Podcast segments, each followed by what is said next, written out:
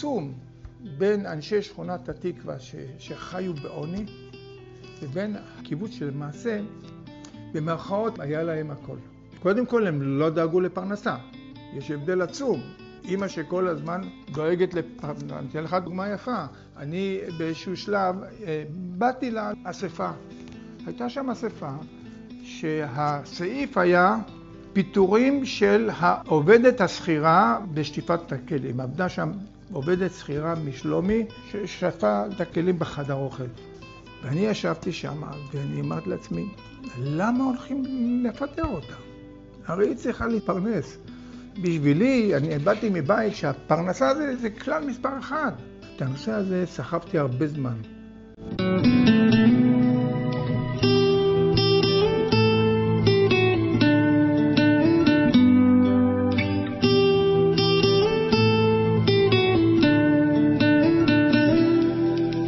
פגישה אישית עם עופר שמיר.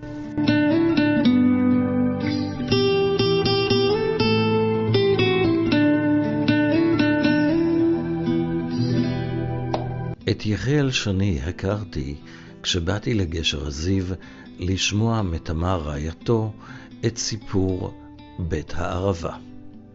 יחיאל לא נולד קיבוצניק, הוא היה ילד חוץ בגשר הזיו. והוא סיפר לי על חייו ופילוס דרכו בחברה הקיבוצית. הסיפור שלי מתחיל מהוריי. אימא שלי חיה במצרים, היא נולדה במצרים. המשפחה שלה הגיעה מתימן בתקופה שהיה שם רעב. אני לא יכול להגיד לך מתי הם עלו מתימן למצרים, אבל הם קיימו שם חיי קהילה תימנית במצרים, ואימא שלי נולדה שם, והיא התחתנה שמה. למעשה הקהילה התחתנה כל הזמן בקהילה, שמרו על יהדות וחיו שם חיים. על חיי קהילה. כן. בכל אופן, היא התחתנה עם אדם בשם עזרא, נולדו להם שני ילדים, ויום אחד עזרא, בעלה של אימא, רב עם ערבי, והערבי היכה אותו, והוא נרצח. אתה היית בן כמה? אני לא הייתי עוד. אימא נשארה לבדה, לקחה את שני הילדים. אימא הייתה מורה לצרפתית במצרים, חופשת קיץ, והיא החליטה שהיא בורחת לארץ ישראל בשנת 32. הכיסוי שלה היה שהיא יוצאת לחופשה והיא עומדת לחזור. לקחה את שני הילדים, את אימא שלה, יונה, ואת אח שלה, עובדיה, עלו על הרכבת והגיעו לארץ ישראל. היא הגיעה לשכונת התקווה, ושם שירה את אבא שלי, התחתנו, ונולדו שלושה ילדים, אני הייתי הבכור. קראו לי יחיאל, אח שלי יגאל, ועוד אח ישראל. אימא אחר כך הייתה גאה והייתה קוראת לשלושת הילדים יחי גאולת ישראל. זה היה בשבילה אתה יודע, הציונות שלהם הייתה להגיע לארץ ישראל ולחיות בה. החיים לא היו קלים. אבא שלי היה סנדלר, ומערכת היחסים בין אימא ואבא לא היו טובים. הם אחרי כמה זמן התגרשו, והתנאי היה שהוא לא משלם מזונות, תנאי שהוא לא בא לראות את הילדים. הוא מנתק מגע. אני עד היום לא מבין איך אפשר לעשות הסכם כזה, אבל זה היה ההסכם. בכל אופן, אני נולדתי בשכונת התקווה וגדלתי שם, ולמדתי בתלמוד תורה. כיתה א', כיתה ב'. תלמוד תורה זה היה מקום מאוד מעניין. אני הרגשתי שם שאני למדתי ממש, למדתי, למדתי מתמטיקה טוב, ולמדתי לכתוב טוב. המורה היה לבוש בחליפה, עניבה, אדם ספרדי עם מגבעת, והסתובב כל הזמן עם סרגל ביד, ודיבר על מתמת תורה והכל, והיינו מתפללים מודה אני על הבוקר וכל מה שצריך. הייתה שם בעיה, אם אתה עשית משהו רע, הסרגל היה נותן לך מכות, מכות על הידיים, ואם עשית משהו יותר רע, היה משכיב אותך, היה שם ספסל, היה משכיב אותך על הספסל, מוריד את הנעליים, והיית מקבל מכות על כפות הרגליים. למעשה פחדנו, ולכן למדנו טוב. אז יום אחד אחותי, אחותי שעלתה ממצרים, יחד עם אימא, הפרש הגילים ביני ובינה הוא 12 שנים. היא דאגה לי כל הזמן. ביום אחד היא, היא לקחה אותו לרופא, והייתי צריך לחזור, היא רצה להחזיר אותי לכיתה בשעה עשר, שעה יותר מאוחרת. אמרתי לה, תראי אורה, אם תחזיר אותי עכשיו הוא ירביץ לי מכות, אני בטוח. בוא נוותר על היום. אם אני אחזור מחר, אז לא יקרה כלום. היא אומרת, לא, אתה צריך ללכת ללימודים. הכניס אותי לכיתה, דיברה עם המורה, תשמע, היינו בקופת חולים, אצל הרופא, בדקו, לכן הוא איחר. אומר לה, בסדר, הכל בסדר, אין לך מה לדאוג. היא יצאה החוצה, עמדה ליד הדלת, ופתאום היא שמעה רווח. היא נכנסה וראתה שהוא מכה אותי. למחרת היא דיברה עם אימא, והיא אמרה לה, אני רוצה להוציא את יחיאל לבית ספר ממלכתי, לא דתי. אימא רצתה לראות אותי רב. לכן היא שלחה אותי ללימודים בתלמוד תורה. אבל הוויכוח הזה היה קיים. יותר מאוחר אורה דאגה שאני גם אצא מבית הספר. בכיתה ג' כבר עברתי לבית ספר ממלכתי, ושם פתאום הבנתי כמה שאני הייתי מתקדם הרבה יותר מכל תלמיד אחר בנושא של חשבון וקריאה, קריאה וכתיבה. הייתי קורא המון, וכותב יפה את הכל, לוח הכפל, ולמדתי טוב את ה... שם הצטיינתי. בפעם הראשונה הרגשתי שאני מצטיין בין תלמידים. היית ראש... לשואלים, לשואלים. מה שקרה הוא שאימא דאגה לפרנסה. עסקה בפרנסה, לא, לא היה אבא. אני לא זוכר יום שהיא סיפרה לי סיפור לפני השינה, או שטיפלה בי. עסקה כל הזמן בפרנסת הבית. ואני הסתובבתי אחותי התגייסה לפלמ"ח. עוד לפני כן היא הייתה בקיבוץ, ותמיד הייתה מגיעה מקיבוץ ומספרת לי סיפורים נפלאים על הטבע, על מה שקורה מחוץ לשכונת התקווה. בשכונת התקווה גרו תימנים ועיראקים בעיקר. כל מה שאני זוכר, שאימא הייתה דואגת לי שאני אהיה נקי ושלא יחסר לי כלום. בבוקר הייתה שמה לי בגדים על יד המיטה, סנדוויץ', והייתה דואגת שסבתא שלי תעיר אותי בזמן על מנת שאני אלך לבית ספר. ואני זוכר שתוך כדי שנה, אתה יודע, יש מצבים שאתה מתעורר, אבל עדיין אתה דמדומים, אתה לא מתכוון, אתה יודע שיש זמן, נעים לך. אז הרדיו דלק, וברדיו שידרו מוזיקה קלאסית. מוזיקה קלאסית, ואני נחשפתי שם למוזיקה קלאסית. אבל השכן הדליק את הרדיו בקול רם, ושם שמעתי מוזיקה ערבית, עבדול והאב. וככה התעוררתי בבוקר, סוף למוזיקה קלאסית ולמוזיקה ערבית. המוזיקה הישראלית, שמעתי אותה רק בשבתות, היו מין שירים בעברית, שמעתי את יפה ירקוני, את שושנה דמארי, אני זוכר שבשכונת התקווה היה איזה יום שפתאום אני רואה כל השכונה מלאה משאיות צבאיות. הייתה איזו פעולה בסלמה, אני חושב, והם עברו דרך שכונת התקווה. אז אני זוכר את זה בתור ילד. אבל אני לא זוכר הרבה, בוא נגיד, מלחמות באותו זמן. אנחנו, היה לנו מלחמת קיום. אני הייתי ילד מאוד חופשי, עם, כנראה עם כישרונות טכניים יותר. עניין אותי, בונים, איך עושים דברים. בניתי אה, עפיפונים ומכרתי לילדים אה, מסביב. אה, סיפור שבניתי ביום אחד רוגטקה. וגם כן, היינו עושים את זה בעצמנו, הולכים לשטח, חותכים ביצים וזה. הייתה לי רוגטקה, ויום אחד השתמשתי בה, עמדה ציפור על הברז, ברז מים בחצר. כיוונתי את הרוגטקה. ופגעתי בציפור, והיא נפלה. ואני רצתי לציפור והרמתי אותה, ואני רואה שהיא מסתכלת עליי והיא חמה והיא נושמת. ובאותו זמן הרגשתי לא נוח עם זה. אז אה, לקחתי אותה וקברתי אותה, ואת החוקת זרקתי. מאז אני מרגיש שאני בגלגול הבא אני רוצה להיות ציפור. אני, אני זוכר את המקרה הזה. בכל אופן, היינו חופשיים מאוד. היו לי חברים שתמיד היינו עושים כל מיני דברים משונים. היינו כותבים סברס, בונים עגלה ונוסעים ל-L&B ומוכרים סברס. ילדים קטנים, אתה יודע, היינו שמים קרח ומוכרים סברס. יום אחד החברה של אחותי ראתה אותי שם, מוכרת סברס, באה לקנות, נתתי לה סברס, והיא חזרה בערב לאחותי ואמרה, מה, ראיתי את אח שלך מוכר סברס בתל אביב. אחותי התרגזה כל כך, אומרת, מה אתה הולך למכור סברס? בשביל מה אתה מוכר סברס? אנחנו לא רוצים אותך. היא ראתה בזה תרבות קלוקלת. ואני כל כך שמחתי לעשות דברים חדשים. בכל אופן, הייתה לי גם גאווה. עשיתי את זה עם עוד מישהו, קראו לו משה מזרחי, שהוא, שהוא אה, היה מביע כל מיני רעיונות ואני הייתי מבצע את זה איתו. מכרנו סברס, חזרנו עם 20 לירות. זה היה המון כסף. אני זוכר את זה שכשהגענו מהמכירות והסתובבנו בשכונת התקווה, אישה אחת ראתה את הכסף, אומרת, מי נותן 20 לירות לילד כזה קטן? מה זה? איזה מין דבר זה? ואנחנו היינו גאים, לקחנו את עצמנו ונכנסנו למסעדה, שנינו, זו פעם ראשונה, וזה נחשב, אתה יודע, הזמנו שורית לבנה ואורז, ונהנינו כל כך לאכול, וה... בעל המסעדה, לא היו מלצרים, בעל המסעדה היה המוכר גם כן. והוא הסתכל עלינו, והוא אומר, תאכלו כמה שאתם רוצים, והוא נהנה לראות ילדים צעירים, הרוויחו כסף בינינו. שם, אני חושב, שם הרגשתי מה זה הקפיטליזם, שאתה מרוויח בעצמך וחי בעצמך.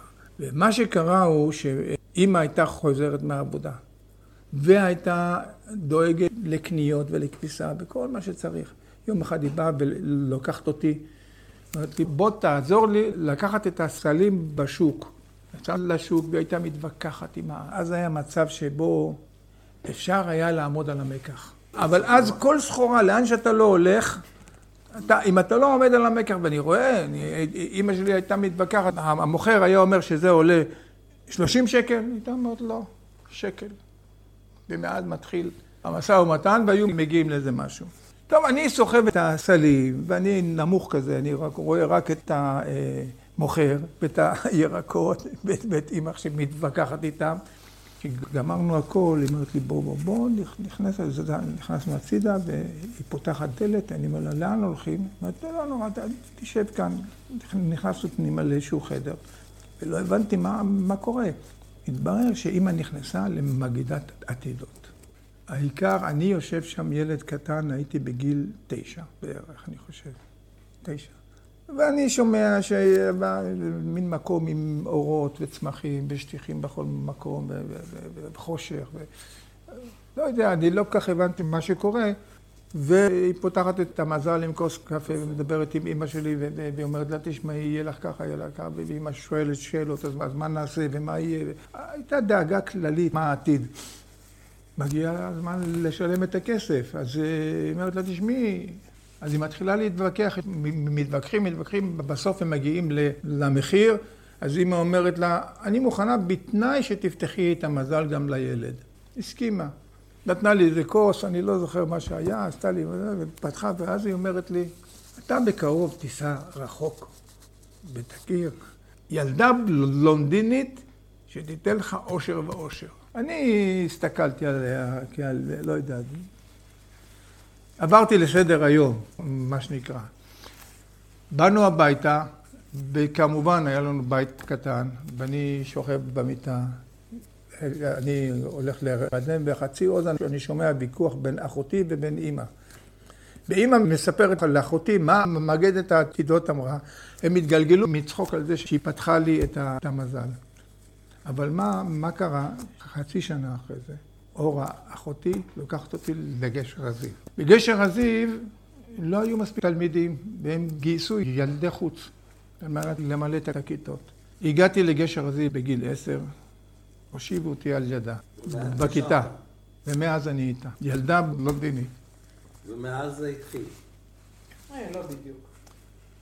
לא, תשמע, היינו, היינו ילדים, היה לנו, היה לנו קשר עין, היה לנו, היינו יחד במחנות, בכיתות, וזה, בסדר. אתה יודע, הייתה כיתה גדולה, לא תמיד הבהרנו לכולם איזה קשר יש לנו, כי התביישנו באותה לא, תקופה. לא, התבגרנו, לאט לאט. יותר מאוחר התבגרנו. גדלתי בקיבוץ והייתי מנותק לחלוטין מכל אידיאולוגיה, מכל עיקרון, היו כאן שני קבוצות, קבוצה אחת אמריקאית שבאה לשנות את האדם, הם האמינו בסוציאליזם, שוויון וכל מה ש... מצד שני, מפוני בית הערבה שהיו סוציאליסטים שבאו לבנות את המדינה.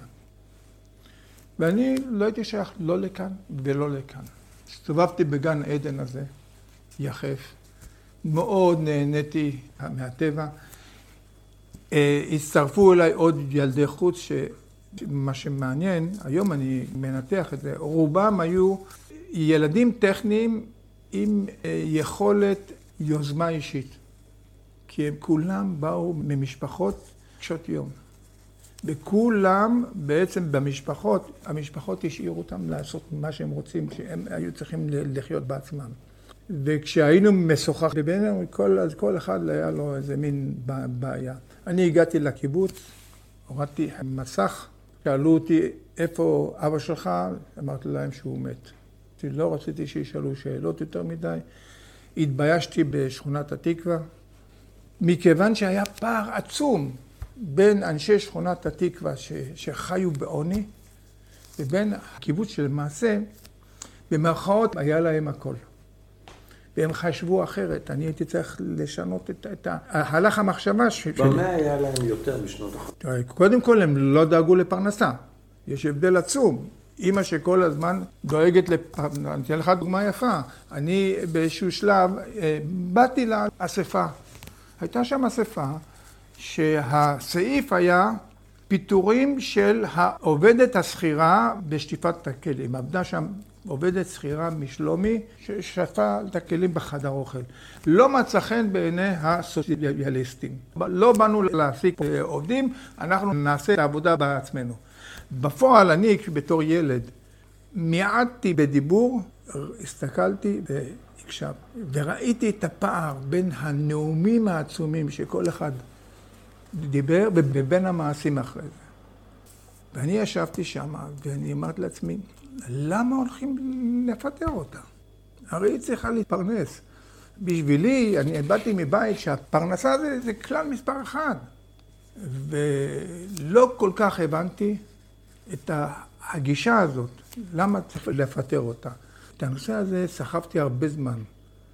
ומה שמתברר אחר כך, במשך הזמן למדתי הנדסה ועבדתי במפעל, במפעל אה, מלוזן, ועבד אצלי הבן של אה, אותה אישה שפיטרו אותה. ונזכרתי בזה, והוא עבד בתחזוקה שם. ויום אחד מנהל החזקה אומר לי שהוא רוצה לפטר אותו. אני זכרתי את, ה, את הסיטואציה, אמרתי לו, מורדי, תן לו תפקיד אחר, תעשה לו איזה משהו. והילד, הבחור, לא כך הבין למה אני עמדתי על זה. אחר כך, יותר מאוחר, סיפרתי לו את זה. כי לא יכולתי לפטר אותו אחרי שנוכחתי בסיפור של אימא שלו. בכל אופן, אני גדלתי בקיבוץ ולמדתי עם כולם. למרות שהלימודים לא עניינו אותי כל כך. אני הייתי יותר איש טכני, יותר, יותר עניין אותי טכנולוגיה. עבדתי במסגריה, במוסך, בניגוד לרוב האנשים שרצו לעבוד בחקלאות, או שבהוראה, דברים כאלה. בכל אופן, אני, אה, תוך כדי העבודה, אני הבנתי, אותי מעניין יותר לא לתקן את הטרקטורים, אלא מי תכנן אותם ואיך זה. ואז אני החלטתי שאני הולך להיות מהנדס. מצא חן בעיניי המקצוע הזה. ומה שקרה הוא שדוד קורן היה מנהל בית ספר, והוא, אני חושב, אני, אתה יודע, כשאני בודק את זה לאחור, אני חושב שהוא הבחין שישנם ילדים שלא מתאימים כל כך ללימודים הומניים, והם יותר אנשים טכניים, בעיקר ילדי חוץ. הוא הקים כיתה מקצועית, ששם למדנו לחרוט וקצת לרתך. ו... למדנו מקצועות טכניים, אבל מה, זה נמשך רק שנה אחת. משום מה, הכיתה הזאת התפרקה, כי לא היה תקציב, אני, אני, אני לא יודע מה, או שהתחלף מנהל, והמנהל החליט שהוא סוגר את זה. ואז אני אה, החלטתי שאני הולך ללמוד בבית ספר מקצועי, אינטרנשיונל בקריית חיים, אינטר. זה היה, היה מצב שבו הייתי צריך להתגייס לצבא יותר מאוחר, הבית ספר היה תלת שנתי, והם הסכימו לקבל אותי לשנתיים. זאת אומרת, הכירו לי בשנה של בגשר הזיו, ושם נחשפתי לילדים אחרים. פתאום כל הילדים הם בעלי מקצוע, הם אנשים טכניים.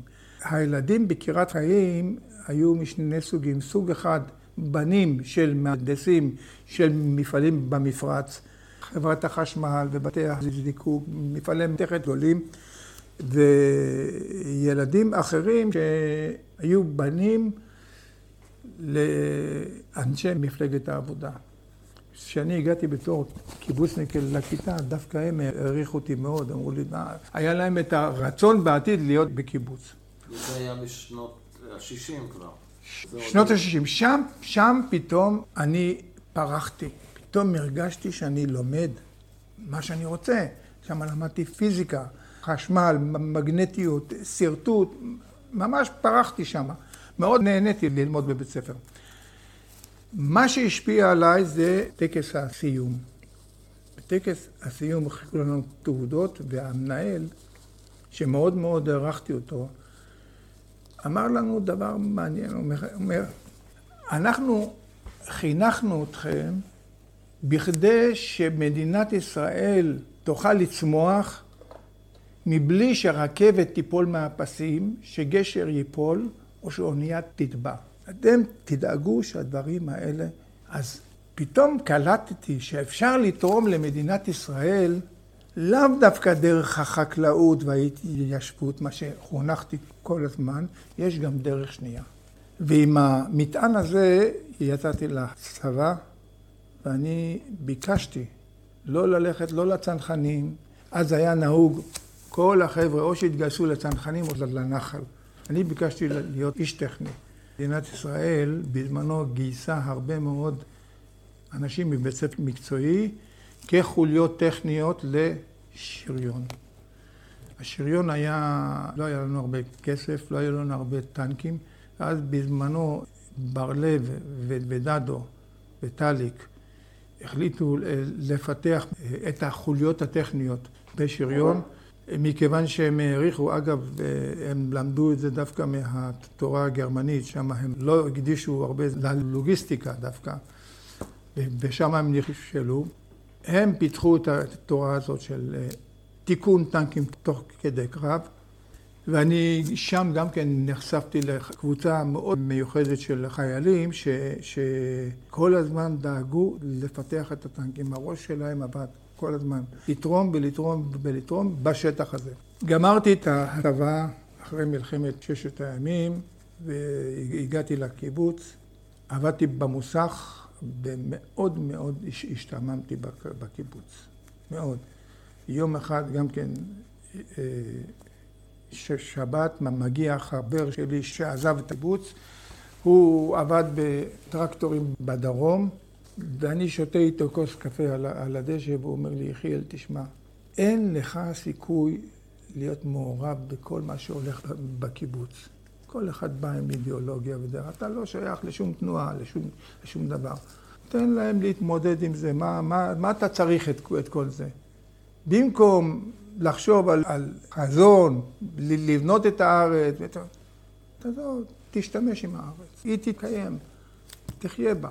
קלטתי את הדבר הזה, שבועיים אחרי זה הלכתי למזכירות והודעתי שאני עוזב את הקיבוץ, לקחתי את עצמי, כל מה שהיה לי, ממזוודה קטנה, נסעתי לתל אביב וגרתי אצל אימא שלי, וידעתי דבר אחד, אני רוצה להיות מהנדס ואני צריך להתפרנס עכשיו. אז נרשמתי ללימודי בגרות. אגב, בגשר הזיו לא היה סיכוי שאני אלמד לבגרות, אם לא העריכו את זה שצריך בגרות.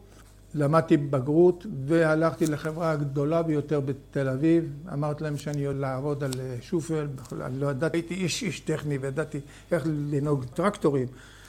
אבל מה, איכשהו הכניסו אותי, עבדתי שמה, שבא מישהו זקן ואמר לי, תשמע, אז בזמנו מאוד העריכו קיבוצניקים ביושר שלהם. סמכו עלינו. והוא שמע שאני מקיבוץ ואני גם מכונאי וגם יודע להפעיל טרקטורים, בא אליי, אמר בוא, בוא, בוא, בוא, אני אתן לך טרקטור, כמה אתה מקבל? אמרתי לו, אמר לי, בוא, אני אתן לך כפליים. הנה, קח את הטרקטור, אני אתן לך עבודות, אתה דואג לטיפול הטכני שלו ותפעיל את הטרקטור. הוא היה בא פעם בשבוע, הוא בודק אם הכל בסדר, משלם לי משכורת ואומר לי מה לעשות הלאה. מה עשיתי? הכנתי את התשתיות להקמת בית החולים וולסון בגבול בת ים, חולון, יפו. היו שם פרדסים, ואני זה שעקרתי את כל הפרדסים והשארתי את כל השטח, עבדתי כמו שצריך, בערב הייתי עולה לימודים, וככה התקיימתי והרווחתי טוב. אבל יצרתי גם קשר עם תמר. תמר הייתה בירושלים. אה, היא למדה כבר בירושלים, באוניברסיטה. בערבים הייתי מכין את השיעורים, ביום הייתי עובד. היה לי אח שהיה לו אה, סוכנות לצעצועים, היה לו רכב, והוא ידע כל שבת אני לוקח את הרכב ועולה לירושלים. ככה יצרנו קשרים, עד שתמר באה אליי ואומרת לה, אנחנו רוצים להתחתן. והיא ביקשה שאני אעזוב את תל אביב, אגיע לגשר הזיו. התניתי איתה תנאי. כלומר, אני בא לגשר הזיו בתנאי שמאפשרים לי ללמוד לבגרות. מנהון להון סידרו את הדבר הזה, הסכמתי, חזרנו לגשר הזיו, אפשרו לי ללמוד בגרות, התחתנתי עם תמר, הבאנו את גידי.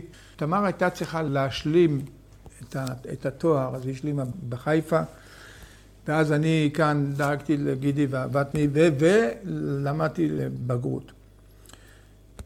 כשגמרתי ביקשתי ללמוד הנדסה, לכן עשיתי גם את הבגרות, ובגשר הזיו אה, פעם ראשונה שמעו חבר משק רוצה ללמוד הנדסה. לא היה דבר כזה. רובם למדו הוראה, גננות, מוזיקה, חקלאות. כל מי שביקש, אלה היו המקצועות.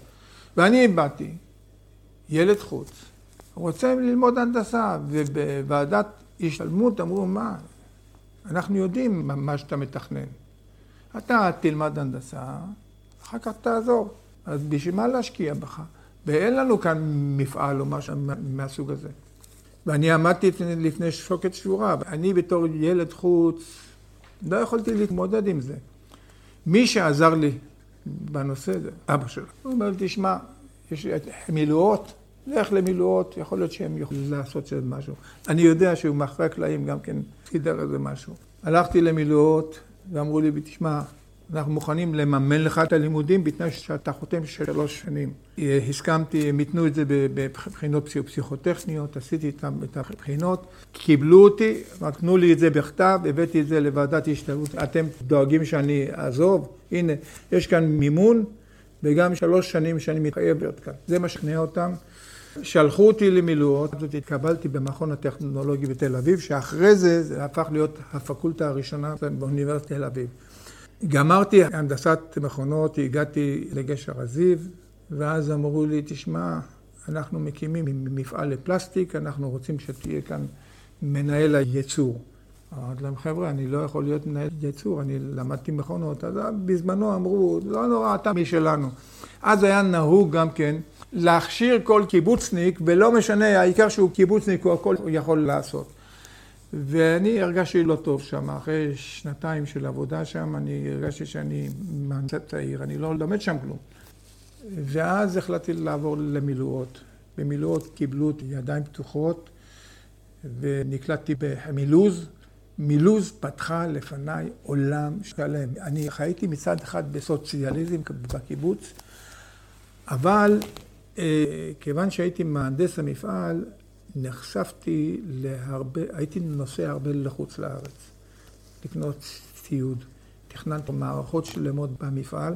נחשפתי להמון המון בעלי מקצוע בארץ, מהנדסים מכל הסוגים, מנהלי מפעלים, מנהלי כוח אדם, בעיקר בתעשיית המזון בארץ, משטראוס ואוסם וזוגלו וכל כל, כל החבר'ה האלה, מאוד מאוד שחיתי ביניהם ונסעתי לחוץ לארץ. בארה"ב נחשפתי לקפיטליזם. ושם, כשסיפרתי את הסיפור למהנדסים, את סיפור אה, הקיבוץ, הם הסתכלו עליי בכיחו, אומרים לי, תשמע, לא מאמינים שזה יימשך הרבה זמן. לא מאמינים בשיטה הזאת. ואז מה שקרה הוא שאני, כיוון שהקיבוץ חי את החיים שלו, אני בזמנו, נראה היה לי שהם חיים בעיסה של, של עצמם. לי היה רכב. והקנאה הייתה גדולה. שלי יש רכב צמוד, והייתי נוסע לפחות פעמיים שלושה לחו"ל, לקנות ציטיות. קנאה גדולה הייתה, ולא יכולתי להסתובב בקיבוץ. הייתי עולה על הרכב, על הבוקר, יוצא דרך, לא הייתי נוסע דרך הקיבוץ, דרך כביש המערכת, ונוסע למפעל. הייתי חוזר כל יום בסביבות השעה שמונה בערב. תמר הייתה אומרת לי, כמה אתה עובד, למה מה אתה עובד? כל, הח, כל החברים היו עובדים בשעה שלוש, הם כבר היו בבית, בארבע היו לוקחים את הילדים, בחמש היו כבר יושבים על, על הדשא עם המחצלות, עם כל הילדים, מגדלים כלב, אוספים בולים, מצלמים. אני הייתי מגיע בשעה שמונה אחרי יום, יום עבודה, ונהנה מהעבודה עצמה. אז היה לי פער עצום בין החברים באותו מקום, ואני אני פתאום חייתי ב... אזור קפיטליסטי, והייתי צריך כל יום בערב לחזור לעשות דיאליזם, ושוב פעם להיפרד. היה פער עצום. אני התחלתי להאמין בקפיטליזם, בשוק חופשי. אז בזמנו היה גם מפא"י שעלתה במדינה, והכל התנהל לפי המפלגה. קמו מפעלים שלמים שהם היו על בסיס מפלגתי. והיה ברור שהיה נוצר ועד, והוועד הזה היה מחליט לנהלים איך לנהל את המפעל. כי המפלגה היא, היא זאת ששלטה, וזה ממש הורגש במפעלים.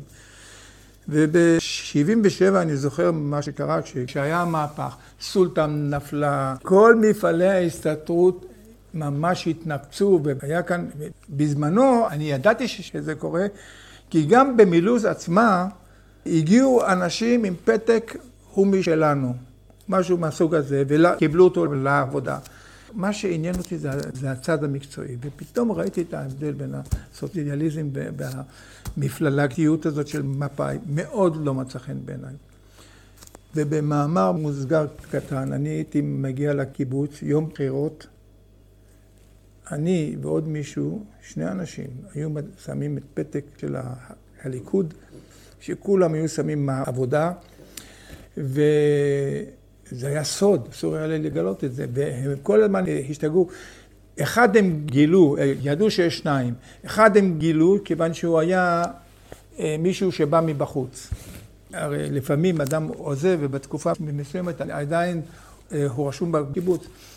אני שמתי את פתק על ליכוד כי האמנתי בשוק חופשי ולא לא ככה האמנתי במערכת הזאת. ואני זוכר גם כן שהיה יום בחירות, וכיוון שהיה לי רכב, אז הייתי צריך לצאת, לעשות הסעות ולהביא אנשים לקלפי. שוב פעם הייתי במין סתירה כזאת בין הערכים שלי, והאמת היא שעשיתי את העבודה, אבל חריקת שן, שוב פעם, תמיד היה לי בכל חיי את הפער הזה. הייתי במקום שלא ככה האמנתי בו. מצד שני, מצאתי את מקומי במקום אחר והתפתחתי טוב ונהניתי מאוד מה... בינתיים תמר ואני הולדנו עוד שני ילדים ונסענו לחוץ לארץ, שלחו אותי מטעם המפעל ללמוד אה, תכנון מפעלי המזון בחברה גדולה בארצות הברית. אה, עבדתי שם כשנה וחצי, חזרנו לדגש הרזיב ואני תכננתי את מפעל מילוטל זה מפעל אה, ירקות ופירות קפואים כמו סנפרוס, שאתה מכיר. ואז היה המהפך הגדול, שבו כל מפעלי מלאות התמוטטו, וחזרתי לקיבוץ אחרי כמה זמן, ולא לא מצאתי את מקומי כאן, פשוט. לשמחתי הגדולה, אני ידעתי שזה יקרה. המפעל הקיבוצי התמוטט, הקיבוץ היה חייב כ-130 מיליון שקל, לא יכולנו לחיות עם זה, ואז עשינו את ההפרטה. אני למעשה רציתי שזה יקרה עשר שנים עוד לפני, אני ידעתי מה שהולך לקרות, ולאחר ההפרטה כל אחד חי לעצמו. קל לך. הוא קל מאוד, אני מרגיש, אני מרגיש בבית, אני רואה, אני איש, איש טכני, אני יכולתי לעשות מה שאני רוצה בעצם. יש לי כסף, אז אני בונה, אם אין לי כסף, אז אני הולך, מייצר את הכל. ועד היום אני מרגיש טוב. בינתיים, מה שקרה הוא שהתחילו למכור קרקעות, ואני צלצלתי לכל הילדים שלי, הם היו מפוזרים. הבן שלי היה בארצות הברית, שתי הבנות היו, אחת בהרצליה ואחת בתל אביב. אמרתי להם, בואו תקנו קרקע ותבנו בית, אני כאן אעזור לכם. יחד עזרתי להם לבנות את הבתים. דאגתי שכל הילדים יהיו כאן בגשר הזיו, כולם בנו בתים. הגדלתי כאן את השטח, אם תסתכל כאן, יש כאן שולחן ארוך כזה. כל יום שישי אנחנו נפגשים כאן, כל המשפחה, ומאוד מאוד נהנים מהחדש הזה. אחד הדברים שאני מאוד מההפרטה, שכל המשפחה הגיעה לגשר הזיו, אנחנו חיים יחד, כי הם לא היו מגיעים אם לא הייתה כאן הפרטה. כי אני באתי ואמרתי להם, חבר'ה, זה לא אותו קיבוץ. בואו, היום כאן אתם יכולים לעבוד. מקודם הרגשת שאתה, שאתה עובד ועובד ועובד, ואין אין, אין, אין לזה, אין, אין לזה... תוחלת. תוחלת, בדיוק. היום אתה עושה מה שאתה רוצה. כיום, יחיאל ותמר שני מתגוררים בגשר הזיו, ויש להם בן, שתי בנות ותשעה נכדים.